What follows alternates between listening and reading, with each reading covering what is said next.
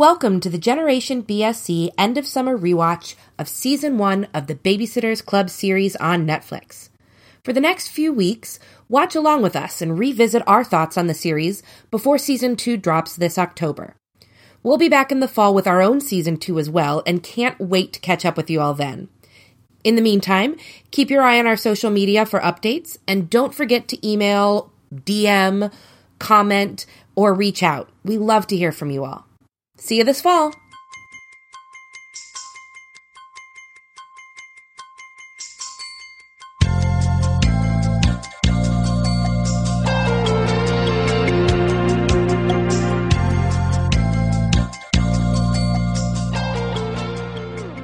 Hi, I'm Lauren Hunter. And I'm Kate Vlasic. And this is Generation BSC, the podcast where we are exploring our relationship with the Babysitters Club, one book and now one episode of the television series at a time.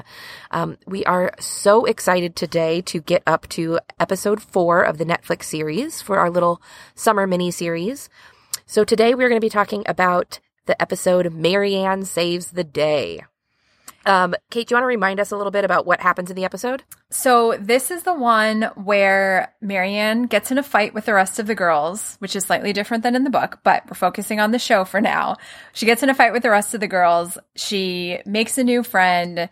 She has babysitting emergencies where she has to advocate on behalf of uh, Bailey, the little girl she's babysitting, and that helps her dad see that she's more mature and responsible than he realized, and gives her some, you know, autonomy in figuring out who she wants to be in the future. I think that this one really continues the the the trend that we've noticed of the show finding ways to keep the core of the story the same mm-hmm. and really find beautiful ways to to modernize it, to update it, to make it uh, more um, more relevant, I guess, uh, to to today's climate. Oh God, that was the cheesiest sentence I've ever said.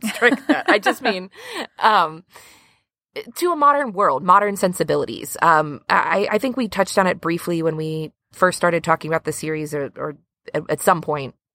But um, I, I, remember remember having a conversation about the fact that uh, just learning to or uh, standing up enough to call an ambulance is not really going to cut it in a modern day and age. Like now, when kids have cell phones and much more, I guess it's a level of sophistication, for better or worse, um, that we've seen that across the show so far. You know, uh, taking taking the lessons, but upping them uh, for a maturity level a little bit. Um, and I think that this really, I, I think maybe even more than the the last couple episodes, really nailed um, keeping that story, but finding ways to make it new. Yeah, I would definitely agree with that because especially comparing it to the book, you know, the the emergency is basically the same. You know, Mary Anne is babysitting for one of their charges. Um, in the book, it's Jenny Prezzioso, and in the show, it's um, Bailey, who's a new client of the club, which is why they get in a fight in the first place. But yeah, where it goes from there is, you know, because in the book, Mary Anne tries to call everybody. She had to call Dawn to like help her even call 911 first, you know, so like here in the show, Mary Anne does all the calling she thinks she needs to do. She can't reach anybody and she figures it out herself. Like, I need to call 911 because like, like you said, it's not really, she's figuring out what to do in the emergency is not the issue and not sort of the, the learning opportunity for her or the you know the growing opportunity. Whereas you know when she gets to the hospital with Bailey and the doctor and nurse misgender her that is what gives Mary Anne the opportunity to you know find her voice on behalf of Bailey. And I know when when we were talking with um, Anna last week we did talk a little bit about the fact that you know there is a trans character which is great but the trans character is used in furtherance of you know Mary Anne's story as opposed to Bailey's story, which is a little frustrating. But on the other hand, I, I have like five hands at this point, I feel like. But, you know, on the other hand, the, the story is about Mary Anne. So, I, like as I was watching this episode, I kept going back and forth and back and forth. I'm like, I wish they had done this better, but I do appreciate that they did this in this way. Like, eh, I'm all over the place. I fully agree we we hashed a little bit of this out with our, like I said in our conversation with Anna last week about um, our feelings on the on this character and and uh, the the representation, awesome. That's that's fantastic. I, mm-hmm. So I mm-hmm. think I, I gave it a lot of thought as I was watching it, and really over the the the past week, I've been sort of digesting that conversation and, and reconciling it with mm-hmm. my initial feelings on it. And, um, and I think you're right that it, it, what it boils down to is it is complicated. There are two things for me that I, I keep coming back to that have made it for me land on the, on the side of positive. One is, um, so, and I think this is what I was trying to articulate, but I, I, it had been a minute since I watched the episode, so I wasn't really, um, sure how to talk about it. But what I appreciated was that the lesson was not about Mary Anne having to become comfortable with a trans kid. Mm-hmm. Like there was definitely that teaching moment where like there here's a brief explanation of of what being trans is. Uh, I thought that was handled very nicely. I thought that was handled sensitively, but on a level that um, the intended audience of this show would would understand. Um, but that was the end of it. There was no like, oh, is this a big deal? How is this going to make life difficult for her? How do I now have to feel comfortable mm-hmm. about it? Mm-hmm. There was no there was no coming to terms with it. That wasn't the story. Um, and that I did appreciate that it wasn't that it didn't become a let's let Mary Anne get comfortable with trans people episode right. because too often I think when when there is a, a special guest star, when there is a one off plot line of this nature, whether it's trans, whether it's homeless, whether it's the poor kid or the drug addict, or I don't know, choose your choose your topic on any of those, you know, sitcom tropes. And it usually is about making the main characters comfortable with it or using that person as a cautionary tale for for our our heroes. And that Bailey was not treated that way at all. Yes, she was there in service of Mary Anne's story, but she was treated with respect throughout. Um, and, and that, so that really, um, is where I sort of landed with that. The other side of things, and and I really really appreciated Anna's perspective about the doctors because I had not thought about that at mm-hmm. all.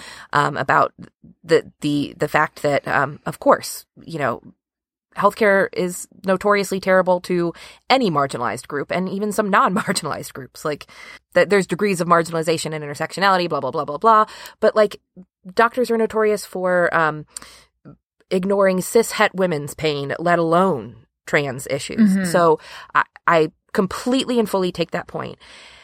And where I sort of have come to land is I think there's a fairy tale aspect to these books and to this show um, that I'm mostly okay with. I, I think it does a pretty good job of, of handling some sensitive issues with care, but I don't know. I don't know what it would, would have really added to the episode if the doctors had then been realistic and, and clapped mm-hmm. back at her or put her in her place in some way. Um, while I don't know. I mean, I, I think it goes back to it being a kid's show or a kid's book series, you know, yeah, like agree. In reality, yes, those doctors would have been like, shut up kid we're dealing you know you're the girl that you the, the, child i mean obviously they probably would have been like oh whatever like we're dealing with this kid it doesn't matter and been like mary anne you know step to the side let us figure out what's wrong but because we need Mary Anne to grow and learn from this experience, they have to be nicer and more acknowledging of what they have done wrong, I think, is what it comes down to. Agreed completely. I think it comes down to, like you said, sort of what we talked about last week, too, is what we're really looking for from these shows mm-hmm. to give us. Like, are we looking for gritty realism and like this is a reflection of the world around us, or are we looking for pleasant stories with a nice message. And I, I don't mean that to sound dismissive. Um, it, I don't think that every piece of art has to be a gritty reflection of the world around us. Not everything needs to be that way. I think shows like this also have a place and are important. Um, that there is a fairy tale aspect, that there is some sort of wish fulfillment in some way. I think that um, people do get something from that as well. So I, uh, it is complicated. I don't think that there is a right or wrong answer. I don't think anyone would be uh, is wrong for not finding it the representation to be fulfilling enough. I don't think anybody would be faulted for saying, "Hey, I'm just thrilled that that story's out there." Um, but yeah, I, I I don't know. this yeah, basically that, a, a giant like, question mark in my in my notes. Yeah, right. I mean, I I, I go back. I mean, every time that it because since I had been thinking so critically about Bailey and how Bailey is treated and how she is there, you know, sort of in service to Mary Anne and her story in this, I was being much more critical in my viewing. And my notes are just a bunch of like, uh, uh, uh like hedging and uh, yeah. what about this and what about this? And like, yeah, it's just complicated. And like, 100% so happy that Bailey being trans was just a thing. And like Mary Anne didn't understand it at first. And she sort of got it in the moment when she saw Bailey's old clothes and saw her new clothes. And then Dawn sort of goes through like, you know, everybody just wants their, their inside to match their outside, which like, that's a perfect, you know, simple way to explain yep. it for kids. Cause like this is a kids show. And so I do appreciate that they, like you were saying, I appreciate that they didn't make it about Mary Anne feeling uncomfortable and her learning and growing is because she became comfortable with Bailey as a person, who she is. And I think that's the way that I think I can sort of get my head around this. Like Mary Anne was able to learn and grow because she stood up for Bailey, not because she became comfortable with Bailey. Agreed. Um, and I think that that's a really nice transition point into some of the the Mary Anne of the story um, because what what occurred to me is uh, I had written down that quote too. I want she just wants her insides to match her outsides, and what duh didn't click to me to write this moment is that's Mary Anne's story in this episode too. Mm-hmm. Mary Anne is is talk talking about what's inside and how it's reflected outside, and it, on a different on a, a not a different level, but a different um, aspect of herself. Um, personality versus gender, but it, it essentially amounts to the same thing. Um, so I thought that that was one of the the really nice um, tweaks to the story, and I you alluded to this um, in in your summary that the the fight is a little bit different. How did you um, deal with that plot line? What were your big thoughts? I I think that I reacted more strongly to the fight here because it was them sort of all ganging up on Mary Anne.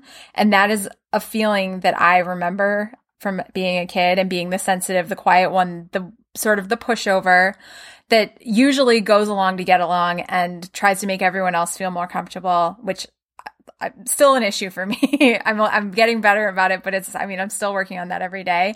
And I feel like I'm very quick to cry. I'm very quick to try to apologize to make other people feel better. And I feel like Mary Anne didn't do anything wrong in taking the job that Mrs. Delvecchio said, I want you to babysit Bailey because your dad recommended you. I don't care about the rest of the babysitters club, which like that's maybe a problem. And Mary Anne probably could have explained what was happening a little bit better. But the fact that the girls wouldn't even listen to her and then started getting mad at her for apologizing and just like piling on and piling on. And like it just made me feel so badly for her because I felt that on a visceral level. and at least in the book, it was all Agreed. of them fighting with each other. So it, like I understand why Mary Anne had to be the only one that was being, you know, sort of ostracized.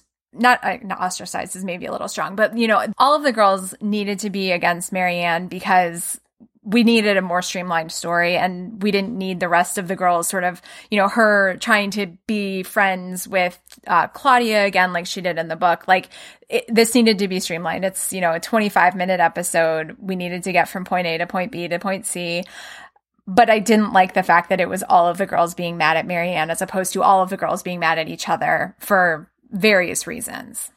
I so I agree. I, I I didn't even really think about it like that, but that's a really good point. I, I did note the the ganging up um, moment, but I had sort of forgotten in the book that they were all mad at each other for other reasons.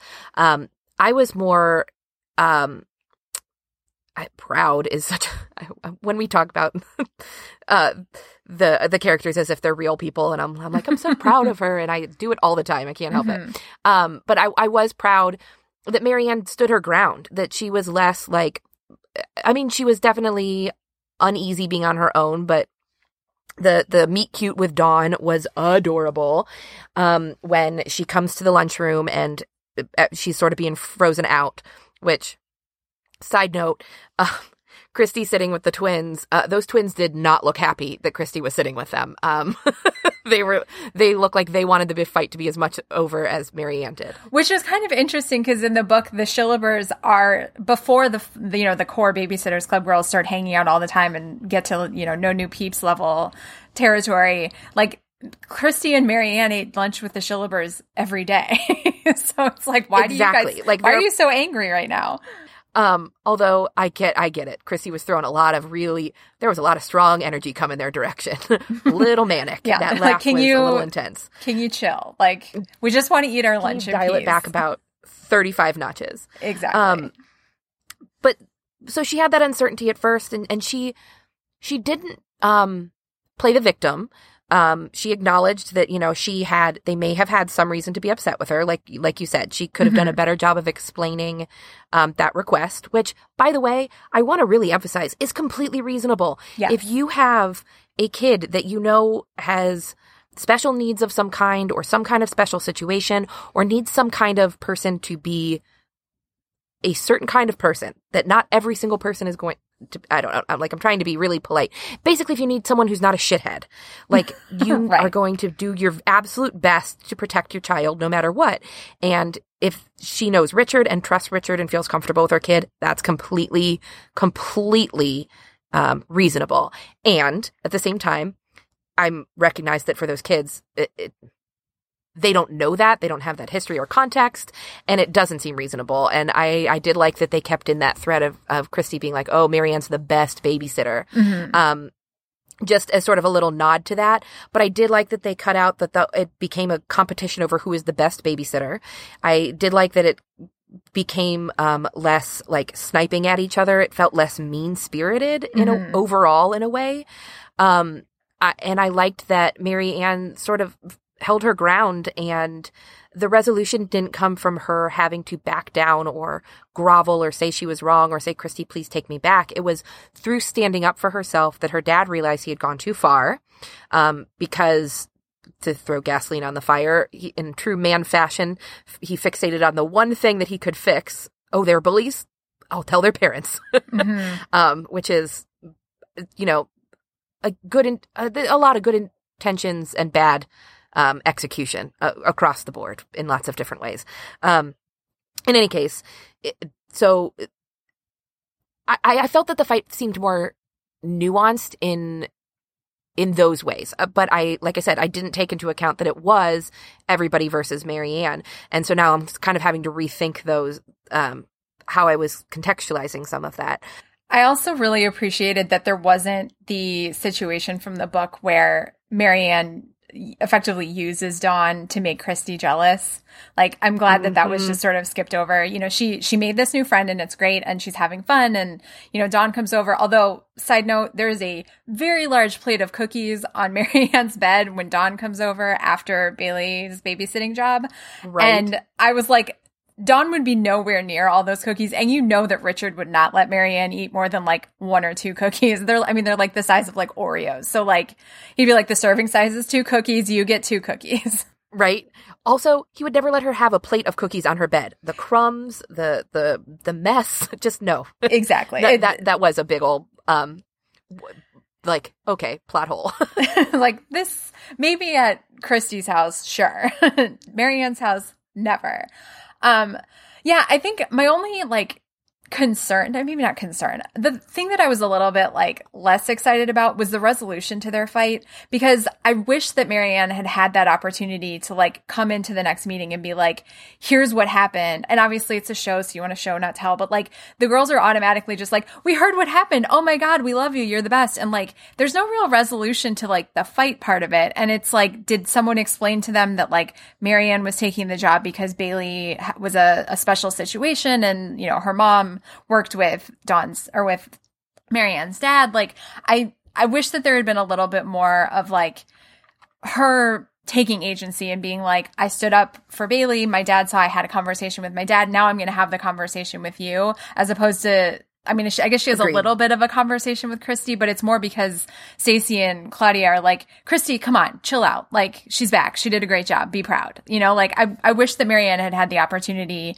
to take that agency with her friends, in addition to, you know, the other opportunities she had in the episode. yeah, I did like um, that Richard owned his mistake in calling Mhm. the parents. That could not have been easy. Like a, a once again showing my age by having more immediate empathy for the adults in this situation.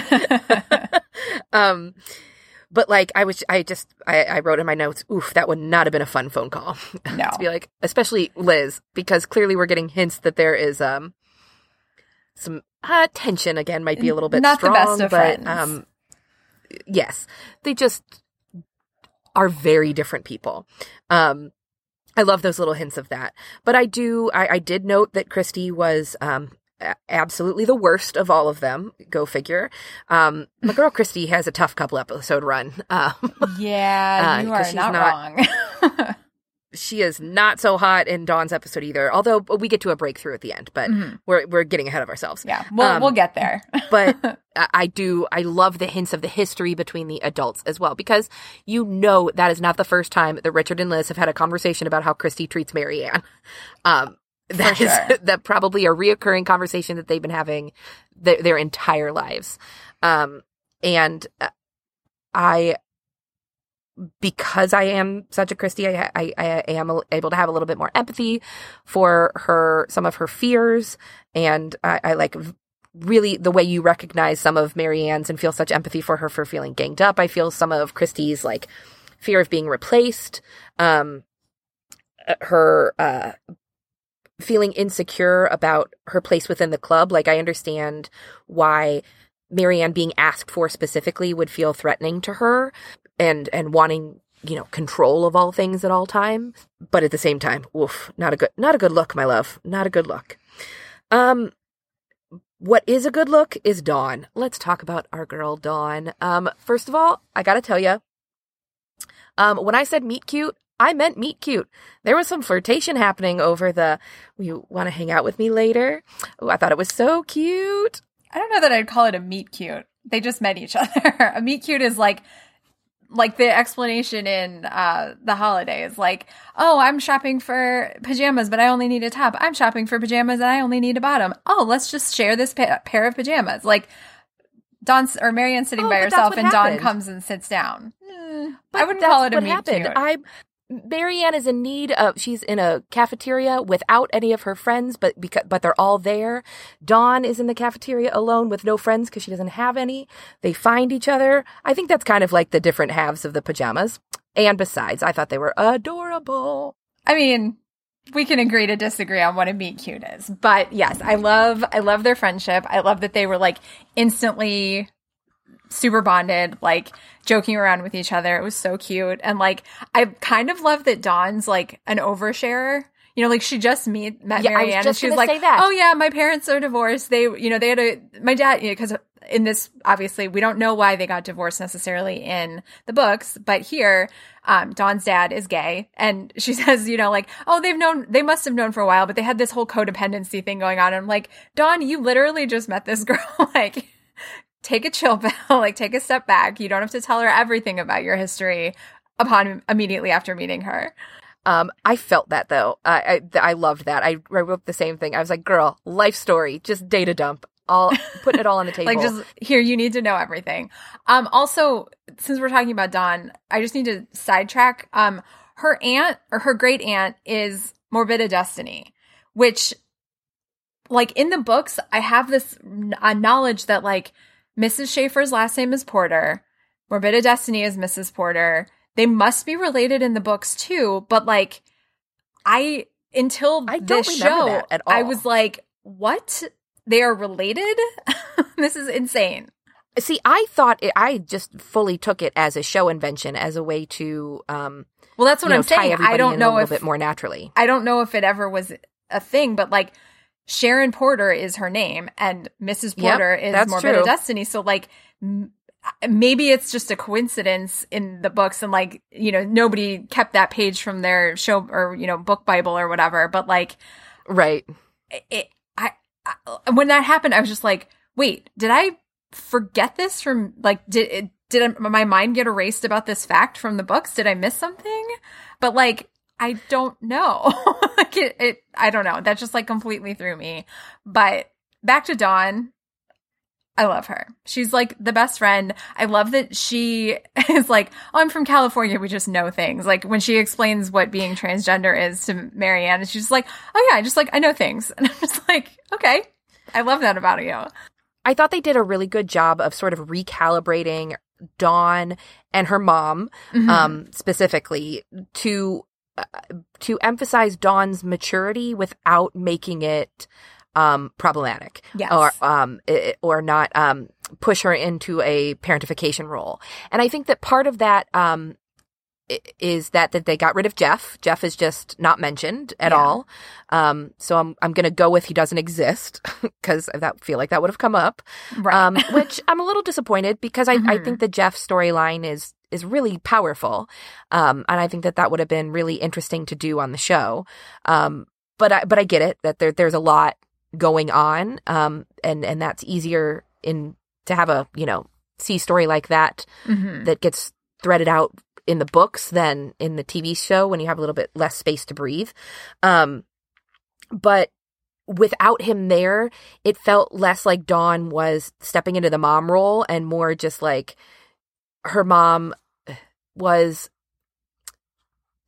I I I like the word flighty, like you Mhm. said, um, because it's less. It, it is less irresponsible and just a little bit more daffy. Uh, It, it's more kind-hearted in a way, um, a- and less um, uh, where I feel like Dawn has to learn, literally learn how to fend for herself. Like Yeah. even the even the joking stuff in the grocery store.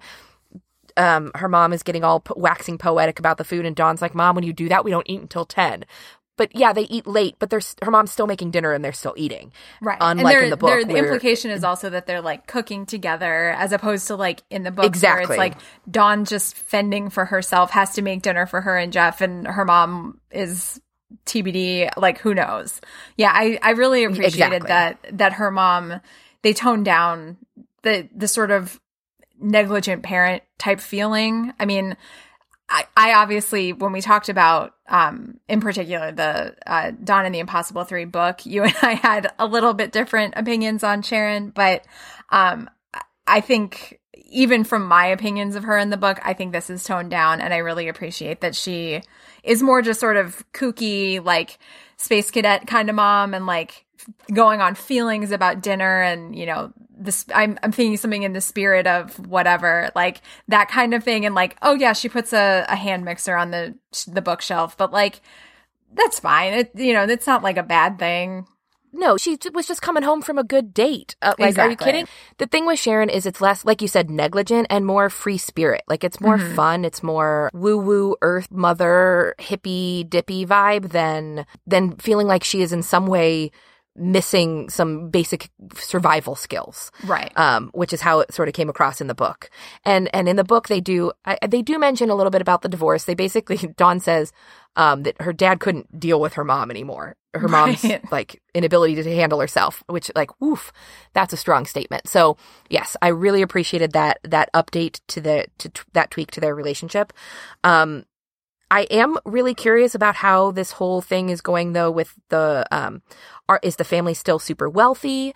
Um is it still like old money? Is that why did she and Richard break up? Is it still because the parents didn't approve and are uh, is still going to be dating guys named Trip? Like I'm I'm very curious to see how the changes to um the those characters are, are going to play out with some of those other plot lines. Uh, Yeah. Mostly because th- it's so unimportant. Like if we lose Trip, who cares? But just because it's been a really fun thing to rediscover it as an adult, like a fun Mhm. little aside. So Yeah, My, I'm I'm interested to see if they go there because it seems like by the end of this first season, they're much closer to, you know, them getting married. You know, spoiler alert for the Bucks. We know that that happens at some point. I do remember in the the next episode. I don't know if we'll actually talk about this because it's sort of a one off statement, but Sharon does make reference to her family having a bunch of property that they don't know what to do with. Um, in the next episode, Yeah. so we at least know. And obviously, if her aunt is Morbidda Destiny, who lives next door to Watson, there's at least some kind of money situation there. But like, I don't know if we're actually going to get any of that. I'll be. I'm also interested to see if that's going to be a thing or not.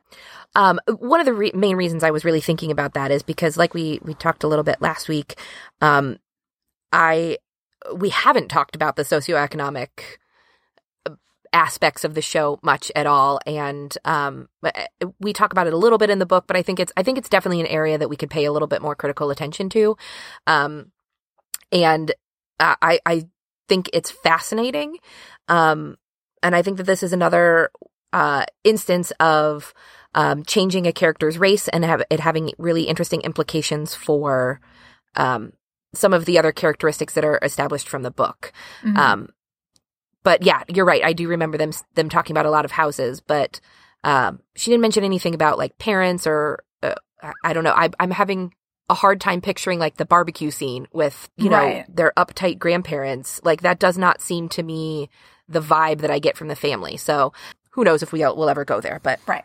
But definitely something to be aware of and pay attention to for sure. we did not talk about um our love Mark Evan Jackson very much at all. Yes, he is great. I I guess and we I don't need, we need, don't need to dive like too deep into this, but I did kind of feel like his reaction to Mary Anne saying she wanted to wear more grown up clothes and not wear her hair in braids was almost too easy.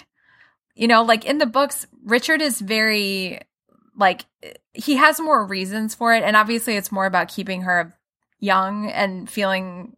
I don't know. I just I felt like he was just like, yeah, do whatever you want, and like that's not the Richard that we know from the books. So I kind of liked that. I liked that um the he's not as cold as the Richard from the books. Um I I liked that the resolution was not that he was controlling or um it- even like we said for some we've been empathetic to his reasoning. He lost her mom, he's on his own, he doesn't really know what he's doing. He wants to keep things he's he's clearly very rigid and and the rigidity is kept but I liked the thought that the reason that she is being kept in this babyish mode was not about him as much as about her. Mary Anne had never stepped up to even ask to have her to have her hair out of braids, and so I liked that that was a, a sort of an aha moment. Like, oh, I could have been doing this long ago if I had advocated for myself sooner. Right. She was keeping Um, herself in the babyish clothes and braids as opposed to her dad Exactly. forcing that on her. Which I yeah, that makes sense. because it feels far less, like I said, cold and controlling, and it makes Richard a far more likable character to me. Um, uh, because I that I especially loved, um, and I think we talked about this briefly too, but at one point the idea that the reason her hair was always in braids was just because that's all he knew how to do, um, and and I think that there's some interesting things there around you know black hair versus white hair and that's a whole other conversation that I am certainly not qualified to have. Although, uh, other than to say, if you haven't seen the animated short Hair Love uh, by Matthew Cherry, please, please watch it. It's so so cute. Um, that's that's what I know about adorable dads doing um, black hair, but I liked the idea that it was not anything. Um, that it was was something that simple that it just takes a little bit of communication um, and a little bit of um, uh, chutzpah, I guess. Um, I, I mean, like you said, I don't like that the girls ganged up, but this ties to the same idea that good intentions with that executed poorly because what they really want for Mary Anne is, is they're not mad at her for being um, the best babysitter the way that they are in the book. They aren't even really mad at her they're a little annoyed. They they genuinely want her to advocate from herself, and obviously don't do a very good job of um, talking to her about that. But I think everybody does a really good job of of demonstrating that they really want what's best for Mary Anne. Um, the only one holding herself back is herself, and that the real resolution for her is um, I, I think this is where Dawn comes up, plays in a really powerful part because Dawn is not saying really anything different than the other girls are. It's just how the message is presented because Dawn is her awesome, empathetic, lovey self. Um, and two, it's coming from a relative outsider versus someone who knows you very, very well. Sometimes those messages can be hardest to hear from the people closest to us um, because it can feel harsh um, in a way that sometimes someone who doesn't know you as well, who don't you don't have as much invested in, can say something, uh, and you're able to hear it in a different way, if that makes sense. hmm Yeah, I one of the quotes that Mary Anne has in her um, voiceover in this episode, I think, sort of ties into that, and it really is sort of the message of the entire episode. But you know, she says you can't always tell someone's outside. Uh, you can't always tell from someone's outside who they are on the inside. But if you never ask them, they never get a chance to surprise you.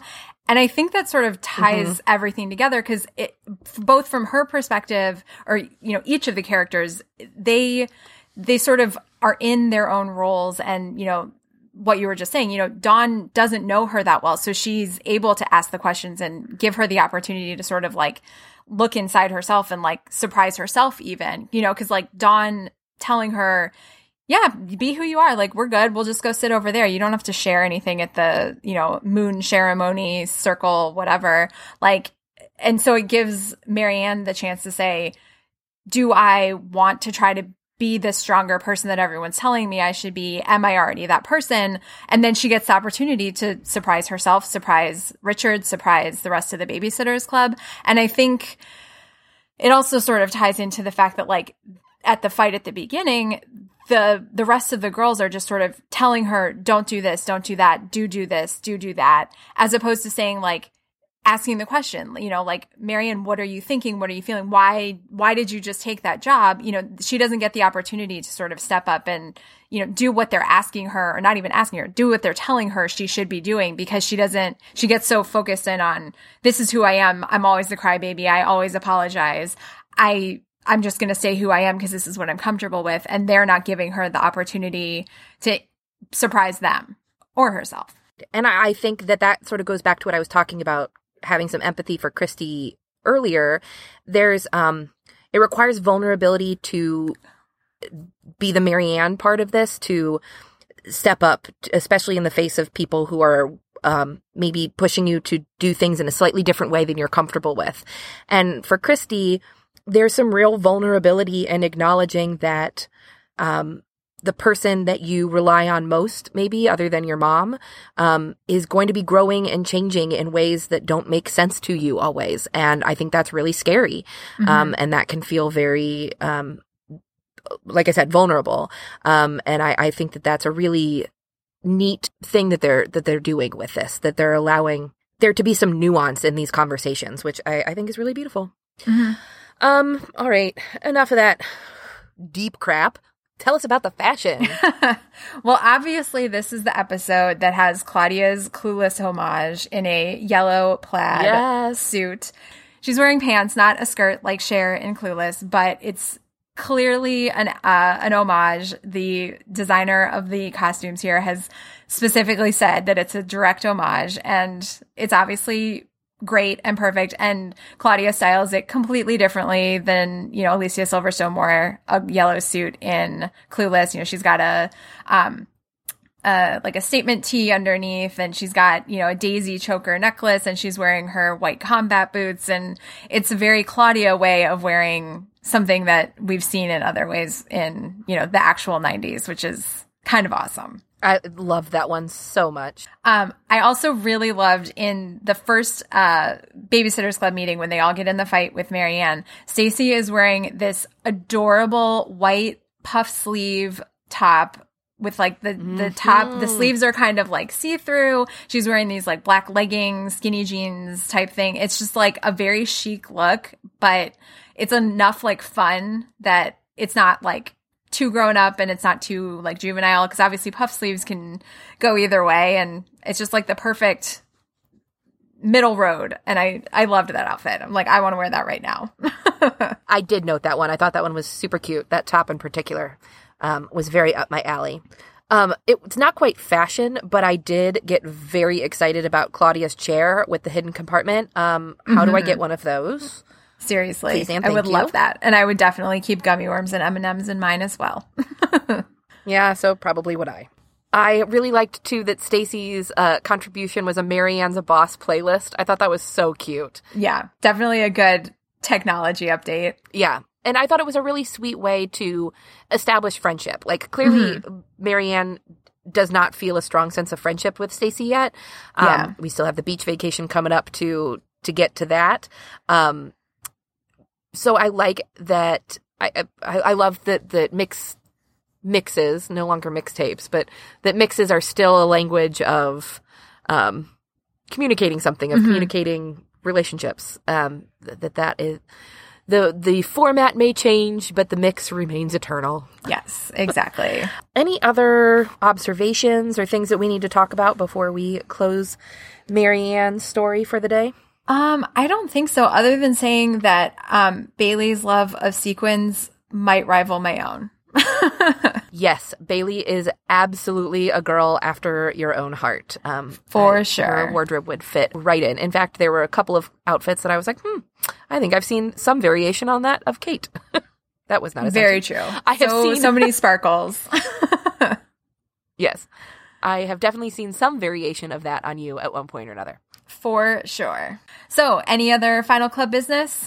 Um, other than letting everybody know where to find us, I think I'm done. Okay. Well, you can follow us on Instagram and Twitter at Generation BSC, or if you want to email us, please do so at generationbsc at gmail.com. And go ahead if you feel so inclined, rate, subscribe, review all the, you know, end of podcast episode things you hear across the board. But we would love it if you would do that for us as well, if you feel so inclined, obviously. So with that, I'm Kate Vlasic. And I'm Lauren Hunter.